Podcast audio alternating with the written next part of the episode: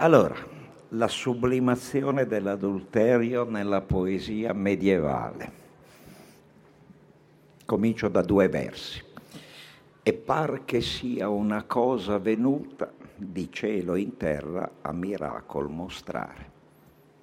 Avrete riconosciuto il celeberrimo tanto gentile e tanto onesta pare di Dante Alighieri. La creatura, la cosa discesa dal cielo a mostrare sulla terra la perfezione del creato è Beatrice. Prendiamo il bolognese Guido Guinizelli, è il poeta che Dante indica espressamente come suo maestro. Apriamo la famosa canzone Al cor gentil rempaira sempre amore e leggiamo tenne d'angel sembianza che fosse del tuo regno. Non me fu fallo, sin lei posi a mansa. Guido sta parlando a Dio. Si giustifica con Dio che lo aveva rimproverato di avere attribuito alla donna le lodi che spettano solo a lui e alla regina del cielo, si giustifica asserendo di avere creduto in buona fede che quella donna fosse un angelo celeste. Passiamo come ultimo esempio a un coetaneo e amico di Dante, il fiorentino Lapo Gianni. Angelica figura nuovamente di ciel venuta a spander sua salute, cioè a diffondere la salvezza divina. Ebbene, eh, di questi versi di questo tipo ve ne potrei citare a decine, perché questi versi veicolano uno dei luoghi comuni più diffusi e più consolidati dell'intera tradizione lirica romanza. Ora è proprio da versi come questi che è nato il mito della donna angelicata.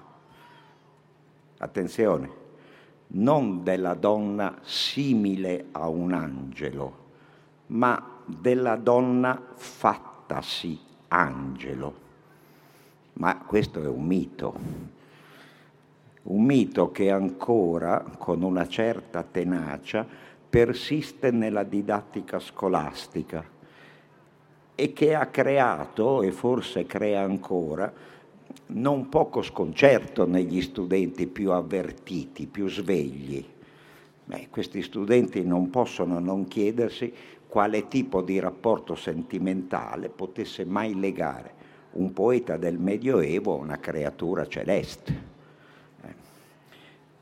Ma questo mito in realtà per lo più è accettato acriticamente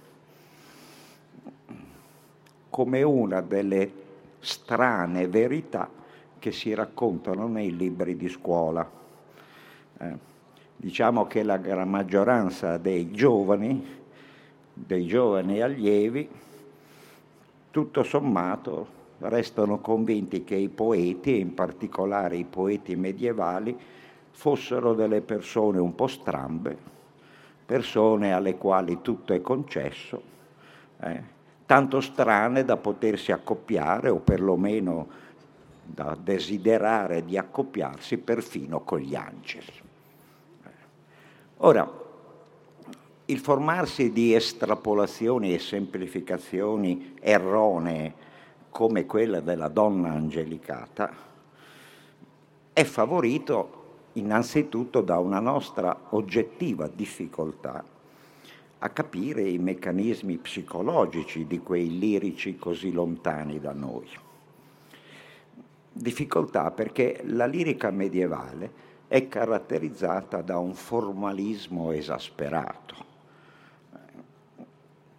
risponde a codici che impongono eh, la ripetizione quasi ossessiva di luoghi comuni, di temi, di motivi, eh, insomma un apparato che si ripresenta di testo in testo, quasi sempre accompagnato dallo stesso giro di parole, dalle stesse costellazioni di immagini. E, e questa invadente formalizzazione a noi, lettori di oggi, finisce per rendere opachi molti livelli del testo, soprattutto finisce per attrarre nella sfera dell'invenzione anche ciò che non è invenzione. Cioè tendiamo a, a ritenere frutto di fantasia gli accenni alla realtà, alla realtà extratestuale, che pure ci sono e abbondano nei testi medievali, o comunque eh, tendiamo a svalutarli come accessori. E invece nel Medioevo i lirici d'amore hanno un atteggiamento che non possiamo chiamare realistico. Non possiamo chiamarlo realistico perché la rappresentazione della realtà esula dai loro propositi e quindi dai loro sistemi espressivi, ma che potrebbe essere definito so, documentario perché la fedeltà ai dati di realtà, soprattutto autobiografica, è proprio consustanziale al loro modo di scrivere. Ma noi, dicevo, abbiamo difficoltà a capire l'intreccio fra questa aderenza al vero e l'esasperata codificazione che caratterizza il loro modo di fare poesia. Faccio un esempio così ci capiamo subito.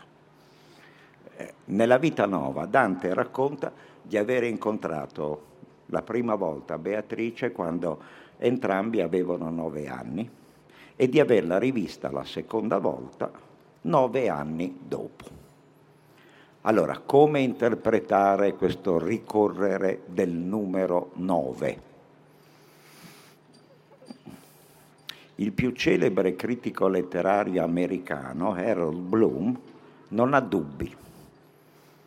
Scrive, si incontrarono la prima volta a nove anni, un ammonimento a non prendere alla lettera nulla di quanto sarà raccontato.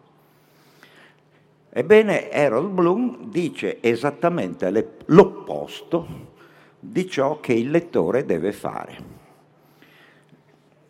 Fino a prova contraria, un autore medievale, in specie un poeta lirico, chiede di essere preso alla lettera.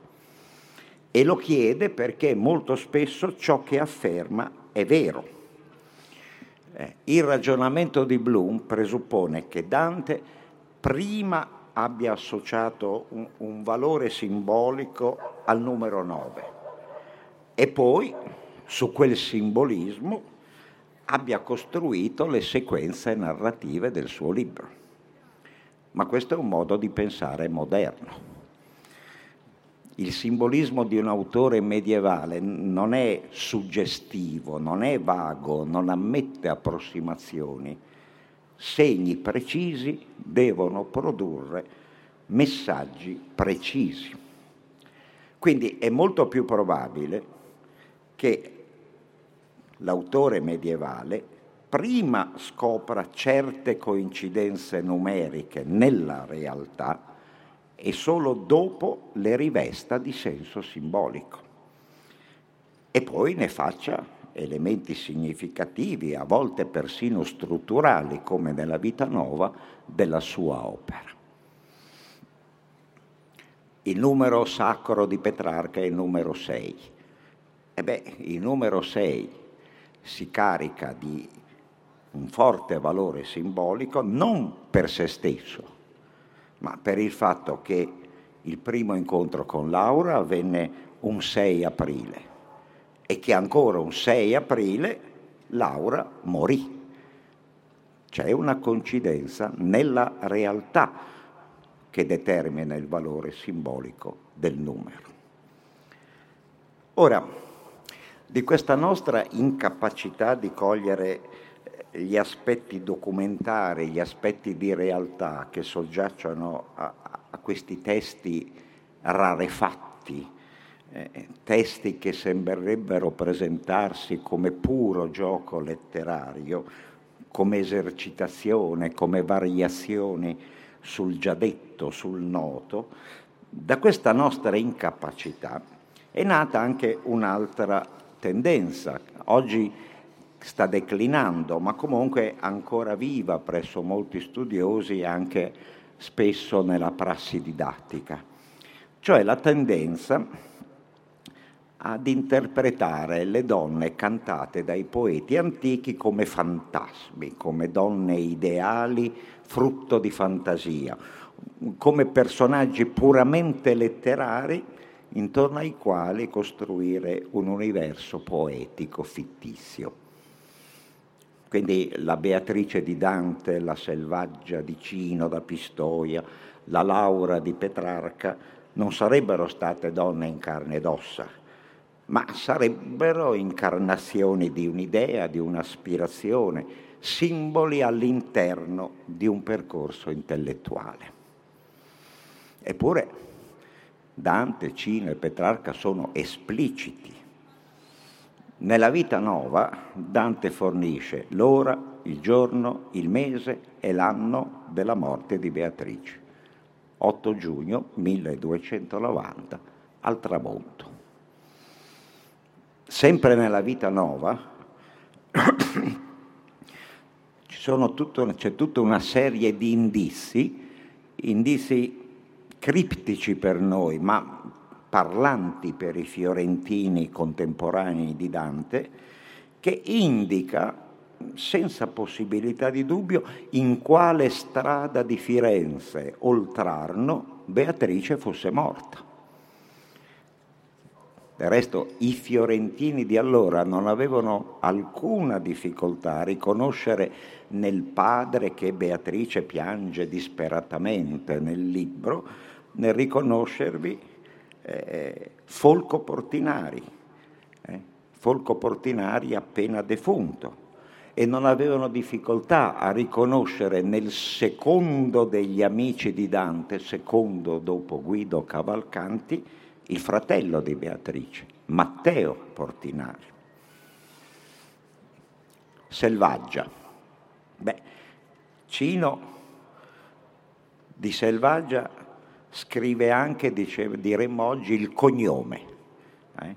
Indica con precisione il casato dei Vergiolesi, una potente famiglia di Pistoia dalla quale Selvaggia proveniva. Quanto a Laura, poi, vabbè, è evidente che nel suo nome si intrecciano allusioni al lauro, alla gloria poetica, è evidente che il suo personaggio, grazie al rapporto che Petrarca istituisce tra la pianta di alloro e la favola di Daphne, Daphne che fugge Apollo e, e si sottrae trasformandosi in albero, è evidente che questo personaggio è anche un simbolo di frustrazione erotica. Eppure la sua esistenza, direi la sua corporalità, è quasi documentata da una sorta di carta di identità, quel ritratto fattole da Simone Martini che Petrarca celebra più volte nel canzoniere. E che l'aura gentile, insomma la brezza ristoratrice in cui l'aura tante volte si trasforma, avesse in realtà un corpo, è ricordato da Petrarca con un realismo impietoso, quando nel Secretum fa dire ad Agostino che quel corpo, un tempo stupendo, era ormai esausto dai mali e dalle troppe gravidanze, col che veniamo anche a sapere che Laura era sposata. Eppure queste donne, che, pure hanno eh, un'anagrafe così ben definita, diventano simili ad angeli. E poi, con un passo improprio, ma in qualche modo, come vedremo fra poco, giustificabile, diventano angeli tout court. Questa è una trasformazione che ha radici che affondano in un passato lontano, fin dagli albori della lirica romanza. Ora, la prima produzione lirica in volgare nasce e si sviluppa nei paesi di lingua occitanica o provenzale, diciamo verso la fine dell'undicesimo secolo, inizi del dodicesimo, e poi si diffonde praticamente in tutta Europa, mantenendo però alcune caratteristiche eh, comuni. In Italia, come sappiamo, però arriva tardi, nel XIII secolo. È la cosiddetta poesia cortese. Cortese perché è scritta per il pubblico delle corti feudali. È cortese perché in questa poesia è centrale il concetto di cortesia, cioè quell'insieme di prescrizioni di comportamento che definiscono il corretto agire sociale della persona nobile. Ora, il comportamento in amore è per l'appunto l'elemento centrale della cortesia. Questa tradizione dura in Europa per almeno due secoli, annovera centinaia di poeti, migliaia di testi, quindi evidentemente è estremamente variegata al suo interno, persino contraddittoria, però ci sono alcuni elementi, pochi ma ci sono, che possiamo ritenere in gran parte comuni a tutto l'insieme di questa ampia, vastissima tradizione. Mi riferisco ovviamente alla poesia d'amore. Vediamo. Il punto di vista è maschile. È una poesia di uomini che parlano di donne o che parlano a donne uomini che danno voce al desiderio, desiderio di reciprocità e di possesso. Troppo spesso ci si dimentica, proprio perché siamo fuorviati da quel sistema di immagini, di concetti che gravita intorno al motivo della donna angelo, troppo spesso ci dimentichiamo che i lirici cortesi e i loro discendenti eh, intendono l'amore come desiderio rivolto al possesso fisico dell'oggetto amato. Lo stesso Petrarca, che possiamo considerare in qualche modo il poeta che decreta la fine di questa tradizione, nel suo canzoniere non si perita di esprimere il desiderio di trascorrere una notte d'amore con Laura. Forse ricordate, con lei foss'io da che si parte il sole e non ci vedess'altri che le stelle, solo una notte e mai non fosse l'alba e non se trasformasse in verde selva per uscirmi di braccia. L'amore è desiderio. Desiderio, infatti l'amore non nasce come ci aspetteremmo dall'apprezzamento delle doti morali e spirituali della donna, o meglio del partner, maschile o femminile che sia, ma nasce dalla visione della sua bellezza fisica.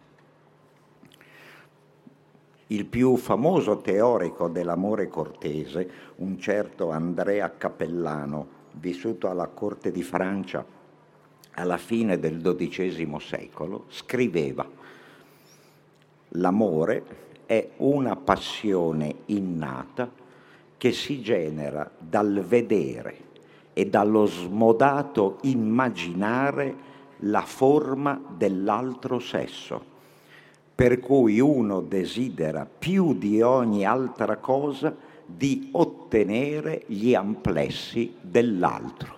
Naturalmente è in latino, io l'ho tradotto. E si noti che il processo è lo stesso per gli uomini e per le donne. Ricorderete tutti il quinto canto dell'inferno, no? dove Dante fa dire a Francesca, che è una cultrice di letteratura cortese, che l'amore aveva acceso in Paolo uno smodato desiderio del suo bel corpo e in lei un analogo desiderio della bellezza di quell'uomo. No? Amor, cal cor gentil ratto s'apprende, prese costui della bella persona che mi fu tolta e il modo ancor m'offende. Amor, che nulla amato amar perdona, mi prese del costui piacer sì forte che, come vedi, ancor non m'abbandona. In italiano antico piacer significa bellezza, mi prese della sua bellezza.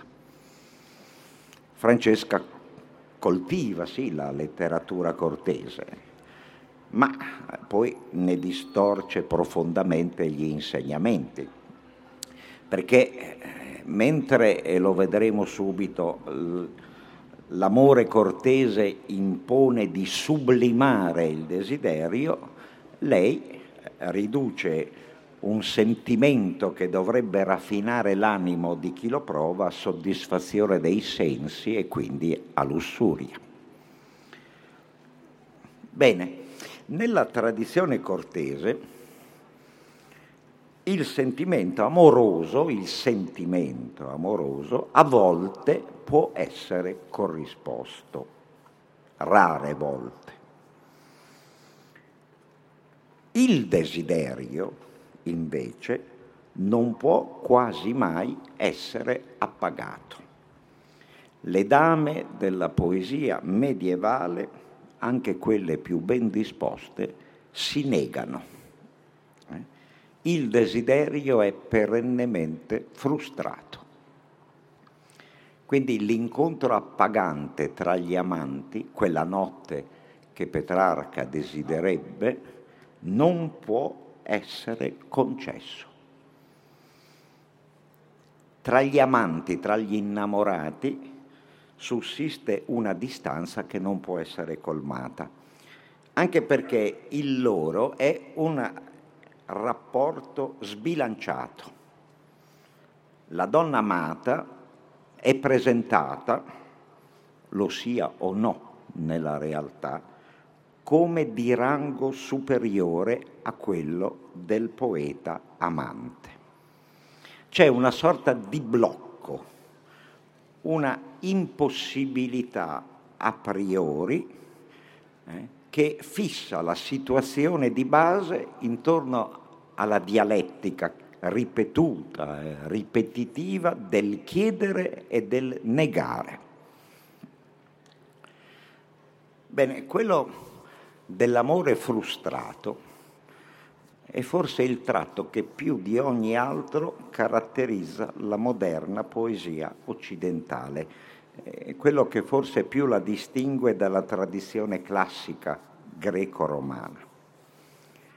Tuttavia imboccheremmo una strada sbagliata se chiamassimo in causa la morale sessuale cristiana o ci appellassimo all'etica del peccato e a concetti religiosi. E in questo mi distingo nettamente dal Rougemont che è stato citato, citato prima. Questo forse potrà valere, ma solo in parte per Petrarca, ma la poesia cortese anteriore a Petrarca esprime una ideologia laica. Le ragioni del mancato incontro degli amanti sono da ricercare nella struttura della società feudale, e nelle relazioni tra i sessi che, condizionate dalla forma particolare di matrimonio allora vigente. Lo vedremo subito. Ora vorrei sottolineare che l'influsso della concezione amorosa di stampo cortese ha agito sotterraneamente per secoli, una sorta di imprinting eh, attivo eh, sulla poesia amorosa occidentale, anche quando questa ormai ha perso ogni coscienza dei legami ereditari con quel lontano passato. Se in Occidente la moderna poesia d'amore è sostanzialmente una poesia della mancanza, dello scacco, della frustrazione del desiderio, all'origine di ciò c'è proprio quella disugual- disuguaglianza primaria fra i partner sulla quale è nato il canto d'amore in volgare. Ed è proprio qui, all'incrocio fra richiesta e rifiuto, che si colloca quello che possiamo considerare il fondamento sul quale si regge l'intero sistema di valori e di comportamenti a cui la poesia cortese si ispira. Il sentimento amoroso, meglio diciamo il servizio amoroso, non viene meno anche se non è corrisposto, cioè l'amore si adatta alla rinuncia e sopravvive alla rinuncia. Guardate, sul piano dei costumi questa è una sorta di rivoluzione. Eh? Di fronte al rifiuto, l'amante elabora una sorta di disciplina morale che porta alla sublimazione delle istanze erotiche. Quindi un processo di raffinamento interiore che non a caso prende il nome di finamor, amore puro, amore perfetto. Un processo culturale che ha, che ha svolto un ruolo di primaria importanza all'interno della società feudale dei primi secoli, proprio come strumento per apprendere a disciplinare le pulsioni istintuali, a trasformarle in comportamenti culturali e quindi per apprendere a come convivere, come stare in società. E questa concezione dell'amore è diventata una sorta di ideologia, è arrivata ad essere eh, uno dei segni distintivi della nobiltà, della nobiltà legata alle qualità dei singoli più che alla nascita, alla famiglia o al sangue. E parallelamente, questo è un punto importante, ci ritornerò, la lirica in volgare, quindi il genere che più, letterario che più di ogni altro ha dato forma a questa ideologia, è diventato il genere letterario più tipico della nobiltà europea. Ora, questo processo di raffinamento basato sulla rinuncia e sulla sublimazione non poteva non riflettersi sulla rappresentazione della dama, dell'amata. Guardate, i lirici cortesi ignorano l'introspezione. Eh? Bisognerà aspettare Petrarca perché la lirica d'amore comincia a inoltrarsi nei territori della coscienza, nell'analisi dei sentimenti, delle contraddizioni interiori. I lirici cortesi non conoscono la soggettività,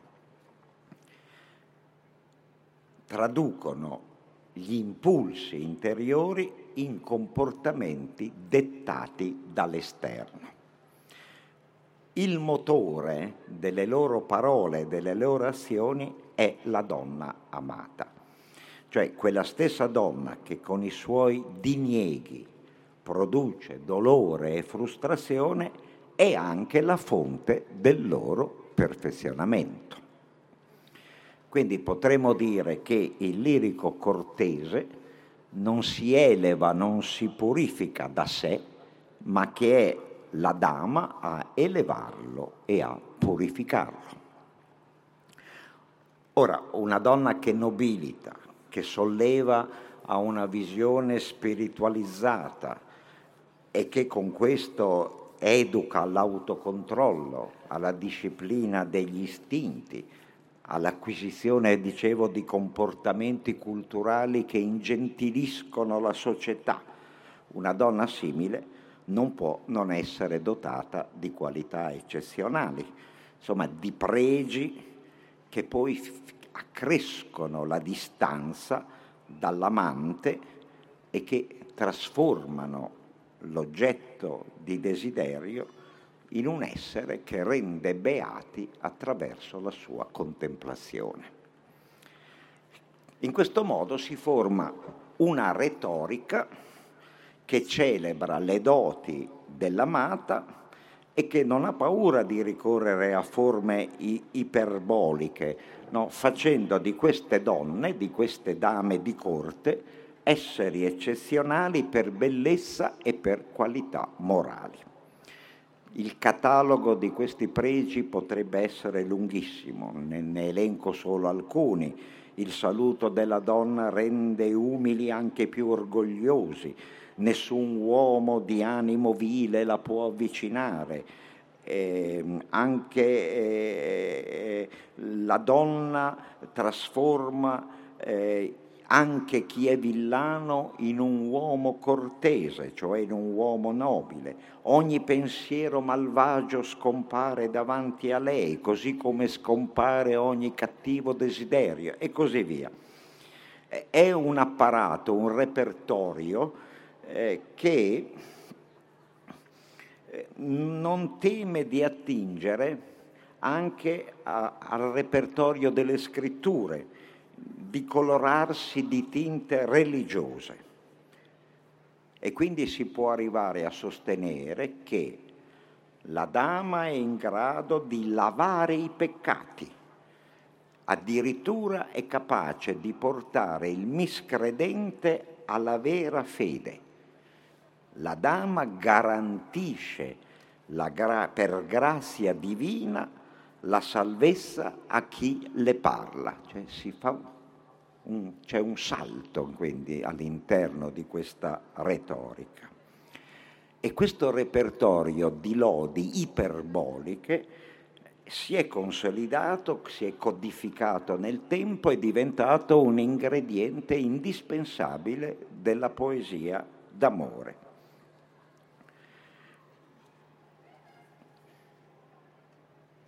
È evidente che, questo, che il prevalere della retorica del pregio e del valore ha messo in secondo piano il tema della richiesta di soddisfare il desiderio e dei dinieghi eh, femminili.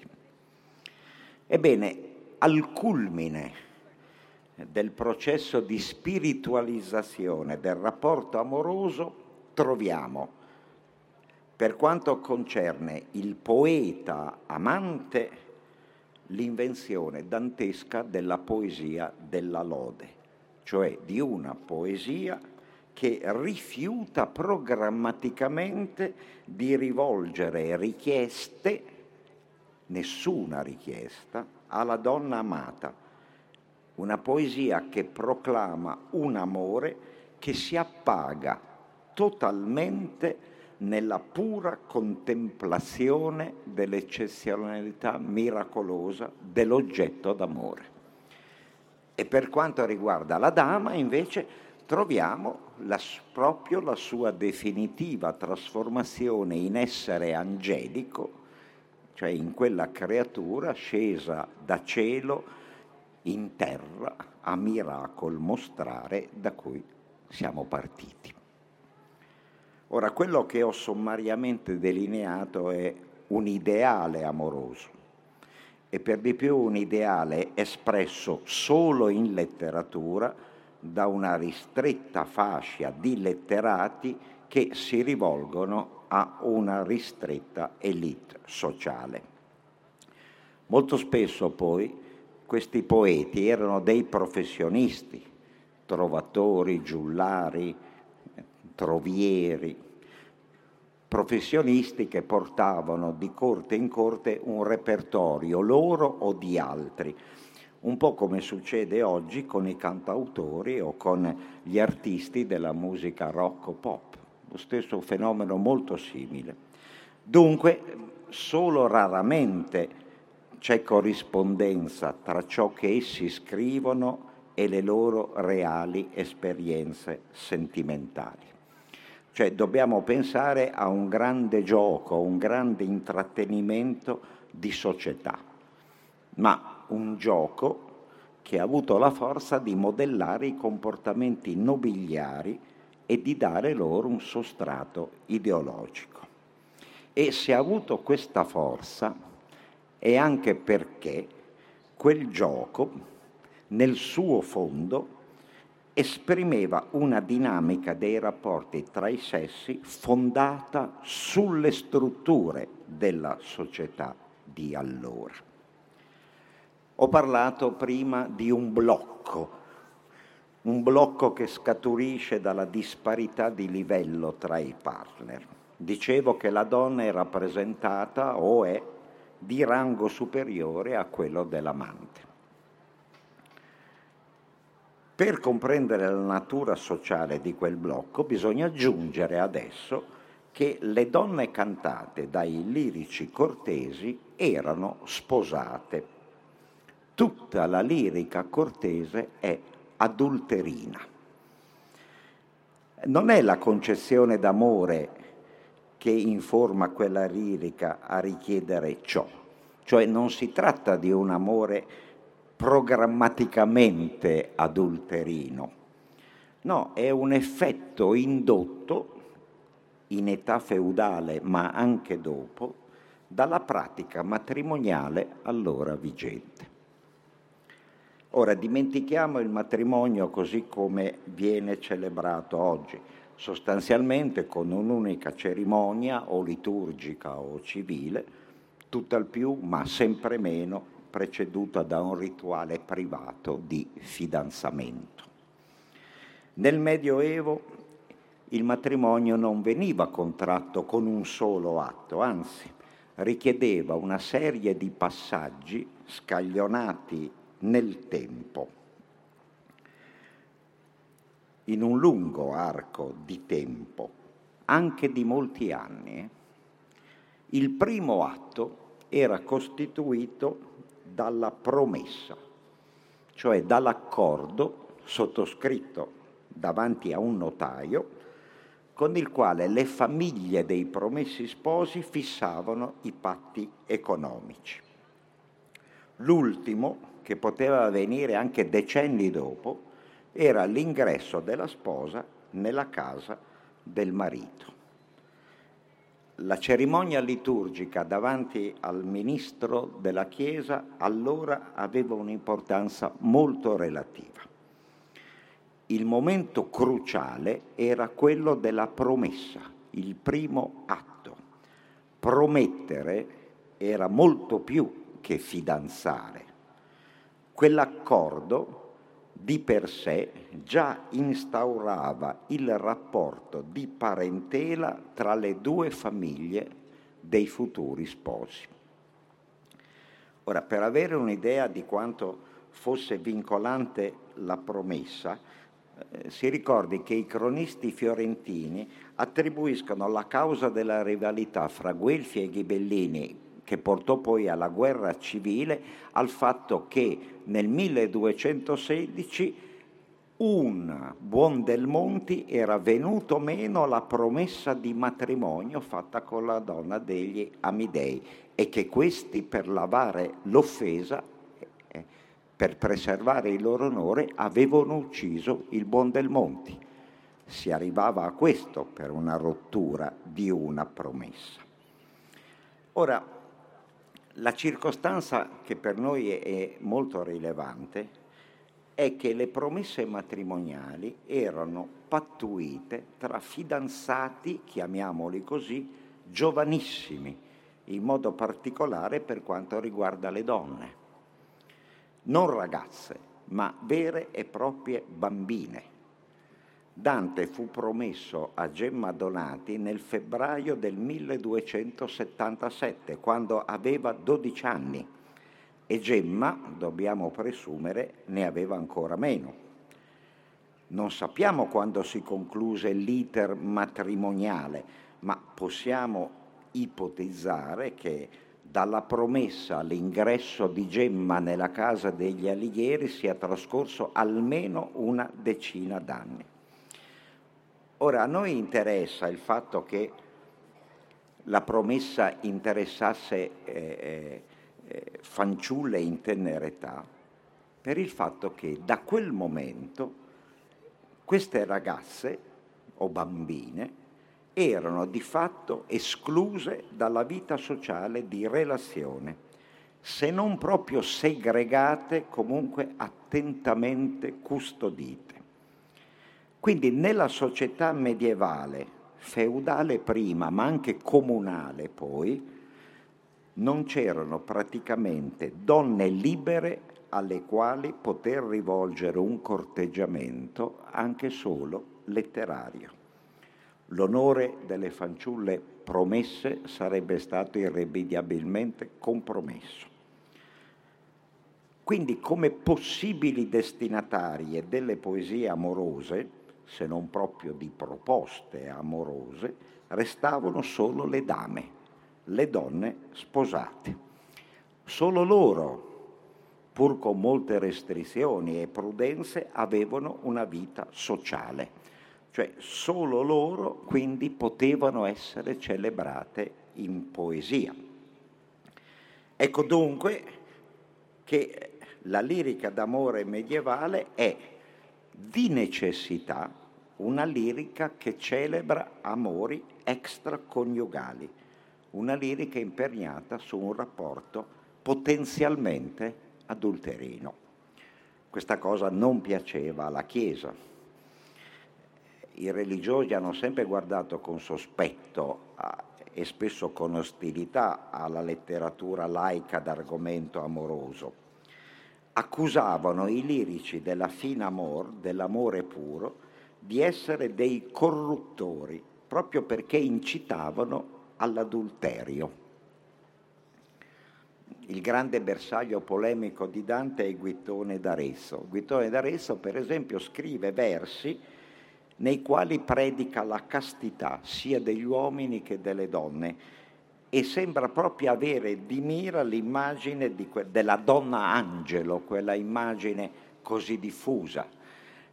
Di- dice Guittone, Vivere in carne, for voler carnale, senza avere desideri carnali, è vita angelicale.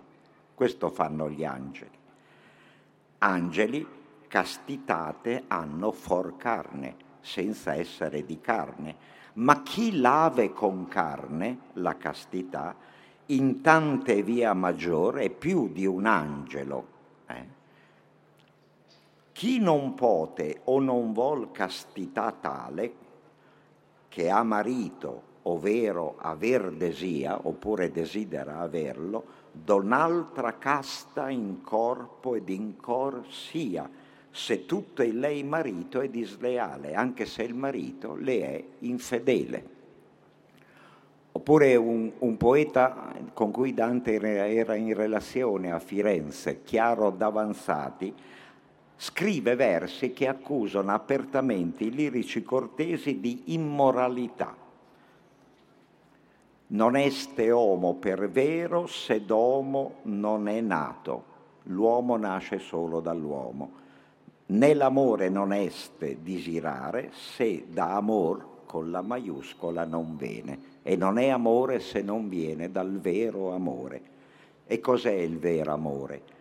amore proprio e vero non este di peccato, non può venire dal peccato.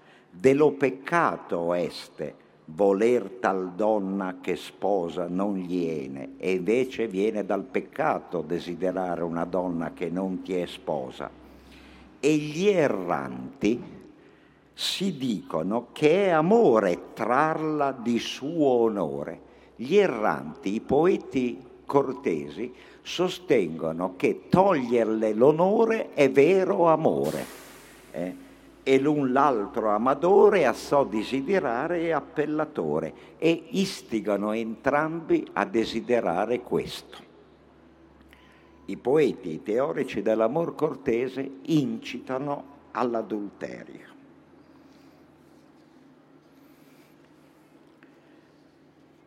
Naturalmente questa polemica dei moralisti non ha avuto effetto, anzi, la poesia ha seguitato essere poesia adulterina per secoli, è diventato un elemento di codice, si è stabilizzato. Eh? Bisognerà aspettare la fine del Quattrocento per trovare qualcuno che canti l'amore per la propria donna, ma lo farà in latino ed è Gioviano Pontano ma il latino allora era una lingua molto più viva del volgare. Eh. E non ci sono eccezioni. Fermiamoci allora, per chiudere, a Firenze, perché a Firenze è al tempo di Dante, al tempo degli stilnovisti, cioè al tempo di quei poeti a cui noi tendiamo appunto, ad attribuire l'invenzione della donna, della donna angelicata. Fermiamoci a Firenze perché è qui che questo codice che è rimasto inalterato per tantissimo tempo conosce una modificazione abbastanza sostanziale. Dante, Cavalcanti, Cino da Pistoia sono uomini sposati che manifestano in poesia sentimenti d'amore per donne sposate.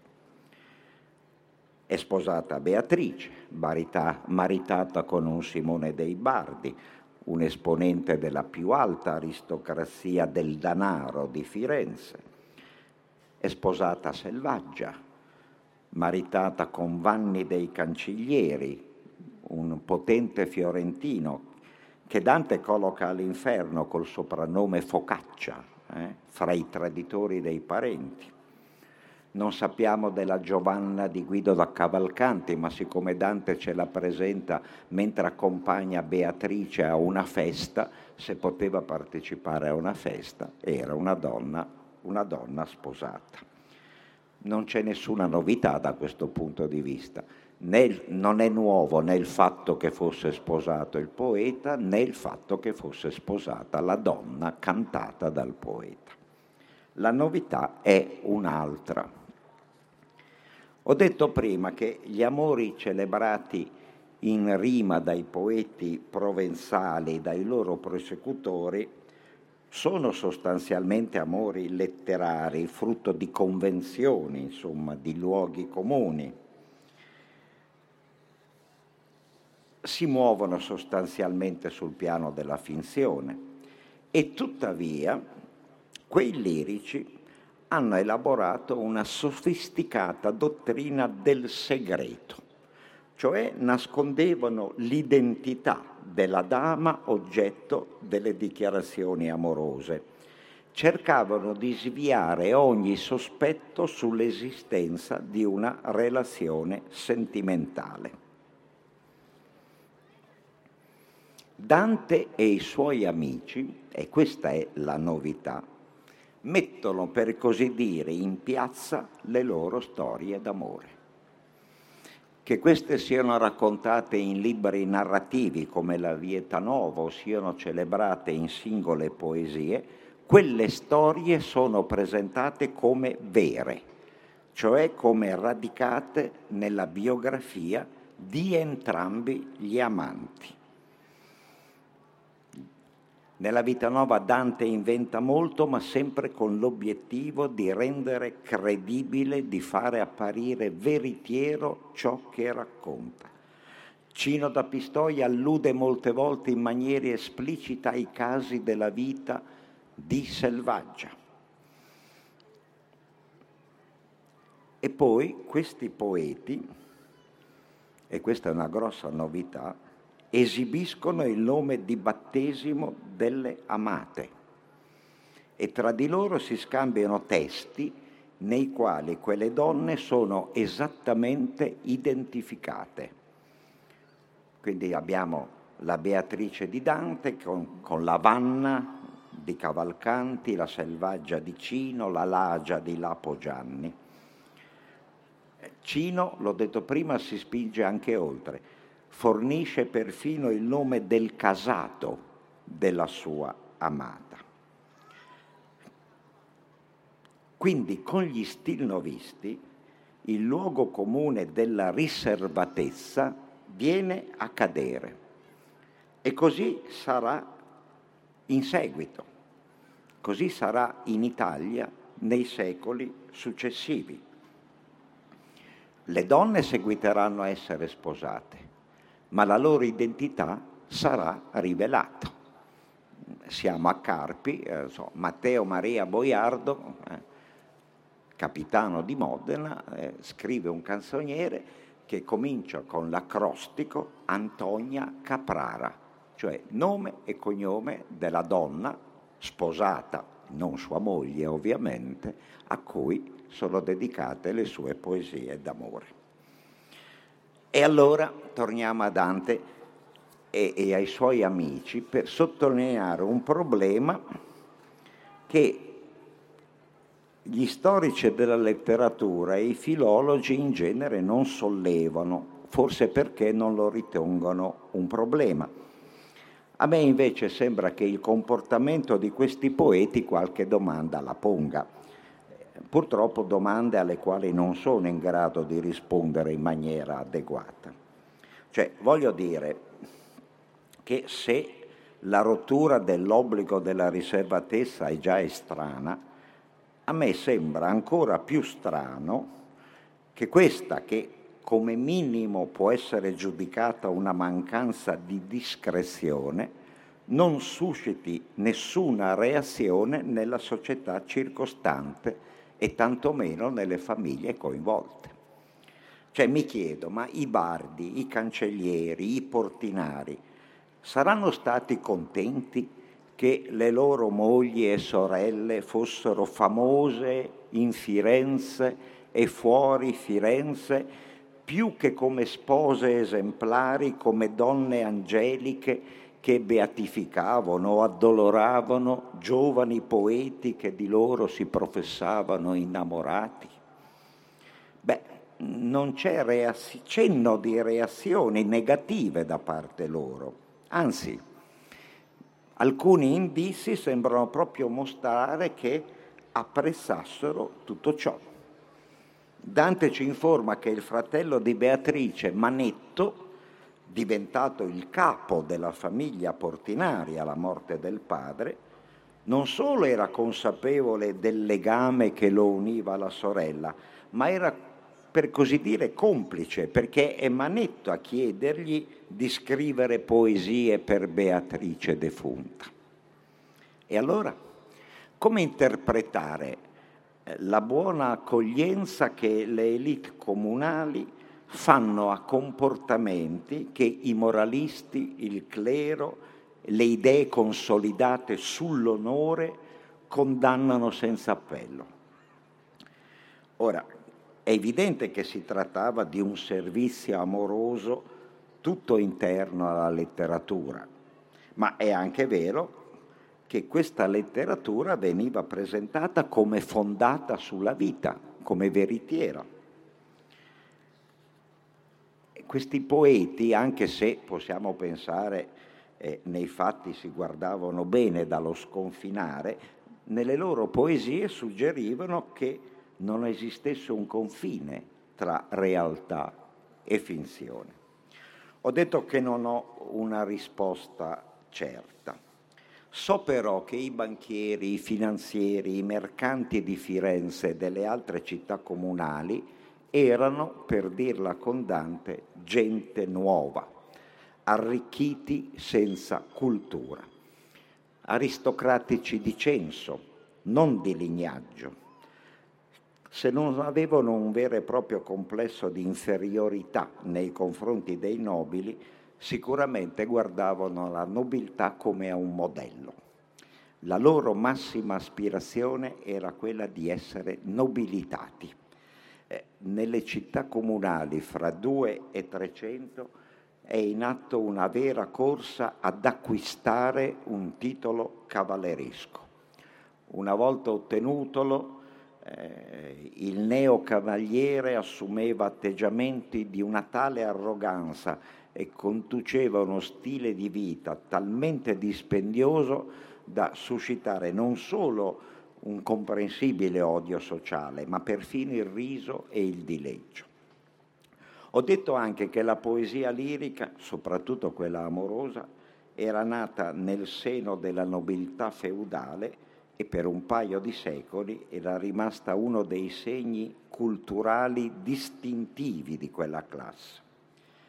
Quindi, quindi è probabile che le elite comunali, prive della cultura nobiliare a cui aspiravano, pensassero che quella poesia che nasceva al loro interno e che parlava di loro fosse, un po' come lo era il cavalierato, un segno di distinzione sociale, un fenomeno di cultura che li avvicinava al loro modello ideale.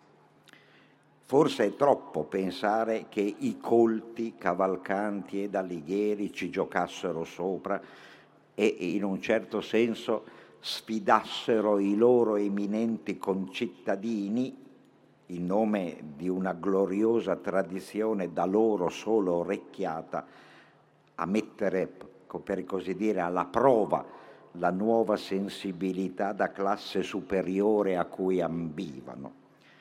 Forse dobbiamo limitarci ad ammettere che le strade della poesia sono più intricate di quanto non sembri e quindi che miti sublimi come quello delle donne angelo possono trovare nutrimento perfino nello snobismo dei parvenus.